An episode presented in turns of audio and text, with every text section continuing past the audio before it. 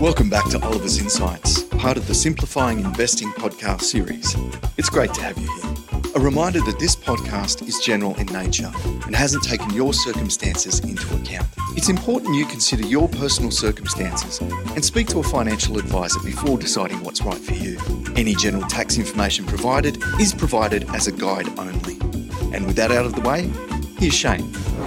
G'day, everyone, and welcome to the latest issue of the Oliver's Insights podcast series. I must admit, I'm feeling a bit happy this week. Most weeks I feel a bit happy, but maybe even a bit more happy this week because I got to see Paul McCartney on his Got Back tour last Saturday night. I think I've been a fan of Paul McCartney ever since I heard Live and Let Die on 2SM radio many, many years ago. And ever since then, I've been buying every Paul McCartney album as they came out, and of course, um, Beatles albums as well. And the good thing is, because he has so much material to draw on, I think he's put out something like 50 albums, if you include things under other people's names like The Fireman and Thrillington uh, in his post Beatle era, including Wings, of course. And of course, he's got the Beatles material to draw on, so a lot of stuff to draw on. And he used a lot of that on Saturday night when I saw his concert, which ran for three hours, covering something like 60 songs. An amazing uh, feat. So, very impressive performance by Paul McCartney, and good on him. Anyway, another thing that keeps on keeping on, of course, is the Australian property market. Occasional soft patches, but then it takes off again. And certainly that's what the latest figures show for the Australian property market up to October. Of course, the big surprise in the Australian housing market last year in 2022 was how quickly home prices fell with RBA rate hikes. But the big surprise this year is how they rebounded when most, including myself, were looking for further falls. October data from CoreLogic showed another 0.9% rise in national home prices, leaving them just 0.5% below their April 2022 record. So that includes, if you think about the period there, we had that massive run up into April of 2022 when prices nationally rose something like almost 30%. Then we had about a 7.5% plunge, according to data from CoreLogic. And since then, they've risen about 7.6%, which the way percentages go still leaves them a little bit shy of that high, but they're almost there. And in fact, prices in Brisbane, Adelaide, and Perth are at record record levels, and in Sydney, we're about 2.5% below, but we'll soon go through that record. After the initial rebound earlier this year, we had come to the conclusion that prices had probably bottomed and that our view that prices would continue falling was too pessimistic. So, consequently, we revised up our forecasts and included another 5% growth in property prices next year. This remains our view, but the outlook for the property market is a lot more uncertain than normal as the property market is caught between the extremes of a supply shortfall and the negative impact of higher interest rates, both of which are still playing out and are getting, if anything, more extreme than ever. First, let's have a look at the supply shortfall as it's dominating for now. The rebound in prices that we've seen since the lows in January this year reflects, I think, a far worse than expected shortfall of supply relative to underlying demand for homes as immigration rebounded, driving the fastest population growth rate since the 1950s. This was something that was not anticipated at the start of this year. And at the same time, the supply of new dwellings has slowed under the influence of material and labour shortages. And of course, more recently, we're starting to see approvals numbers decline as well. So that points to a further slowing in the construction of new dwellings ahead. This, of course, all accentuated already tight rental markets with record low vacancy rates in rental markets, which forced rents up and drove some renters to consider buying. You know, you don't want to pay a 20% increase in your rents when you're trying to save up to buy a home. So many people, I think, decided to uh, bite the bullet and move into the property market. And of course, as a result of all of that, demand improved. Foreign buyers also came back through this year, but demand improved, but supply remains weak, with total listings still below normal, even though they've started to pick up. And then, of course, talk of rising prices and shortages further boosted demand from less interest sensitive buyers. And I'll come on to them in a moment. Expectations that rates were at or close to the top have probably also helped. So let's look at some of these things or the key elements of these things in a little bit more detail. Net immigration looks to have been around 500,000 people in the last financial year. So half a million new people coming to Australia in the last financial year. That's more than double the 235,000 forecast for net immigration in last October's federal budget. And monthly arrivals data for recent months suggests that it's continuing to surge this financial year. So we're probably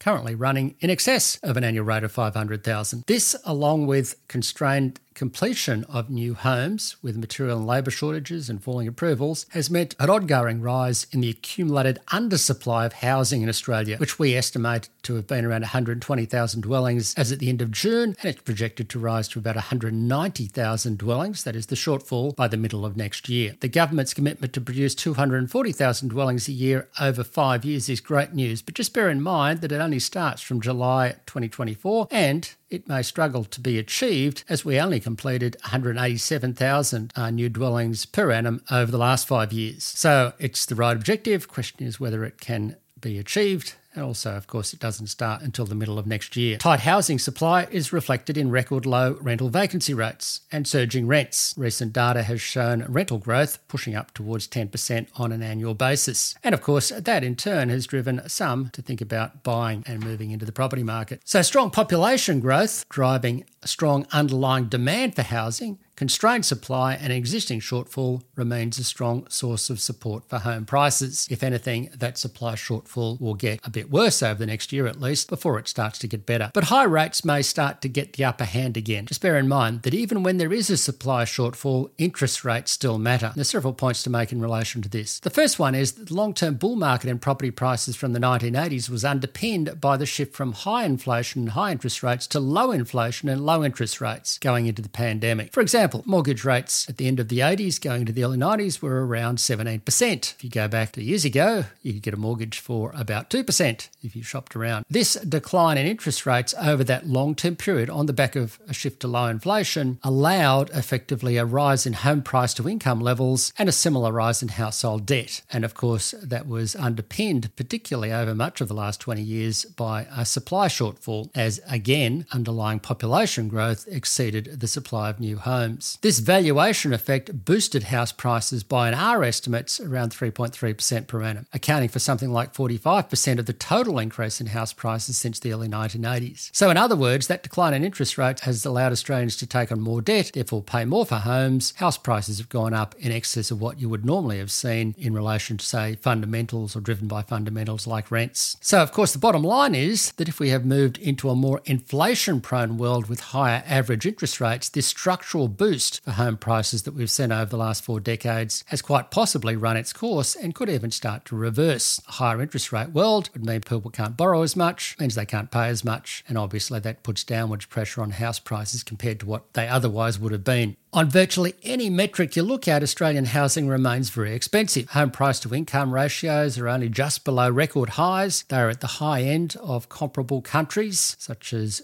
countries in Europe, the US, and so on. And the time taken to save for a 20% deposit has more than doubled over the last 40 years from less than five years to now more than 10 years. And obviously, that's for a person on average full time earnings. Third point to note is that the rise in interest rates since May last year has caused a big hit to home buyer capacity to pay. We estimate that the capacity to pay for a home buyer borrower with a 20% deposit on full time average earnings is around 29% lower than it was in April last year. For the simple reason that when they show up at the bank, they can't borrow as much for a given level of income as they could back in April last year. This threatens a downwards adjustment in home prices at some point unless, of course, incomes rise dramatically or, alternatively, mortgage rates fall back dramatically, both of which seem a little bit unlikely at present. Of course, that hit to capacity to pay may have been offset this year by a pool of less interest sensitive buyers, for example, those who had access to the bank of mum and dad, but that leaves the market vulnerable if the pool of such buyers is exhausted or becomes run down. Fourth point to note is that Australians continue to see this as a poor time to buy homes, consistent with very depressed levels of consumer confidence. This is based on data by the Westpac Melbourne Institute's regular consumer sentiment survey. This makes the current upswing in home prices somewhat unusual, as it's normally accompanied by improved sentiment towards property, whereas right now we're still seeing very weak sentiment towards property, in fact, about as weak as it ever gets. Fifth point to the note is that new listings are trending up. They're still below historical averages, but they are trending up, and they're likely being boosted by increased listings from distressed sellers, including investors, with rental yields now falling further below mortgage rates. So some investors are thinking, well, the property's not paying for itself. I can't hang on to it any longer and then they're choosing to sell. Of course, at this point, that would all be quite low, but I suspect the risk is that distressed selling or investors seeking to offload potentially increases over the next six months or so. Measures of mortgage stress are continuing to rise. Mortgage interest payments as a share of household income are rising to record levels, and scheduled payments are already at a record in relation to income levels, according to the RBA. And combining the RBA's own analysis in their recent financial stability review, and that's based on both variable and fixed interest rate borrowers, one in seven home borrowers are estimated to be in negative cash flow. And of course, that was as at July. Since then, that number will have moved higher. This will worsen, of course, if the RBA raises interest rates further, as now looks to be increasingly likely. Although I personally think they should hold pat, but does seem as if they are going to move again, particularly after the higher underlying inflation numbers we saw a week ago. Final point to note is that just as rate hikes impact the economy with a lag, it's the same with the property market. This is because it takes time for rate hikes to cool demand, for unemployment to rise, and for distressed sales to increase. So last year's slump in property prices that started as soon as interest rates started to rise maybe ran ahead of itself. Similarly, the last three major cyclical upswings in home prices have required lower interest rates to be sustained. With rate cuts still a long way away, the impact of past rate hikes still feeding through to demand and listings and to jobs, of course, and the RBA looking like it will raise interest rates again, the risk of another leg down in property prices at some point in the next 6 to 12 months is high. So, by way of some concluding comments, the first thing to note is that the combination of slowing home price growth since May, when it peaked at around 1.2% month on month on the CoreLogic data, to most recently showing growth of 0.9% month on month, slowing auction clearance rates from the low to mid 70% range back in May to the low to mid 60% range more recently, and weak growth in housing finance suggests that housing demand is struggling to keep up with listings. The supply shortfall in the face of strong demographic demand has had upper hand this year, but high interest rates and their lagged impact look to be starting to reassert themselves. The headwinds of high interest rates and poor affordability will likely constrain the upswing at the very least, and so our base case remains for price growth to slow to 5% next year,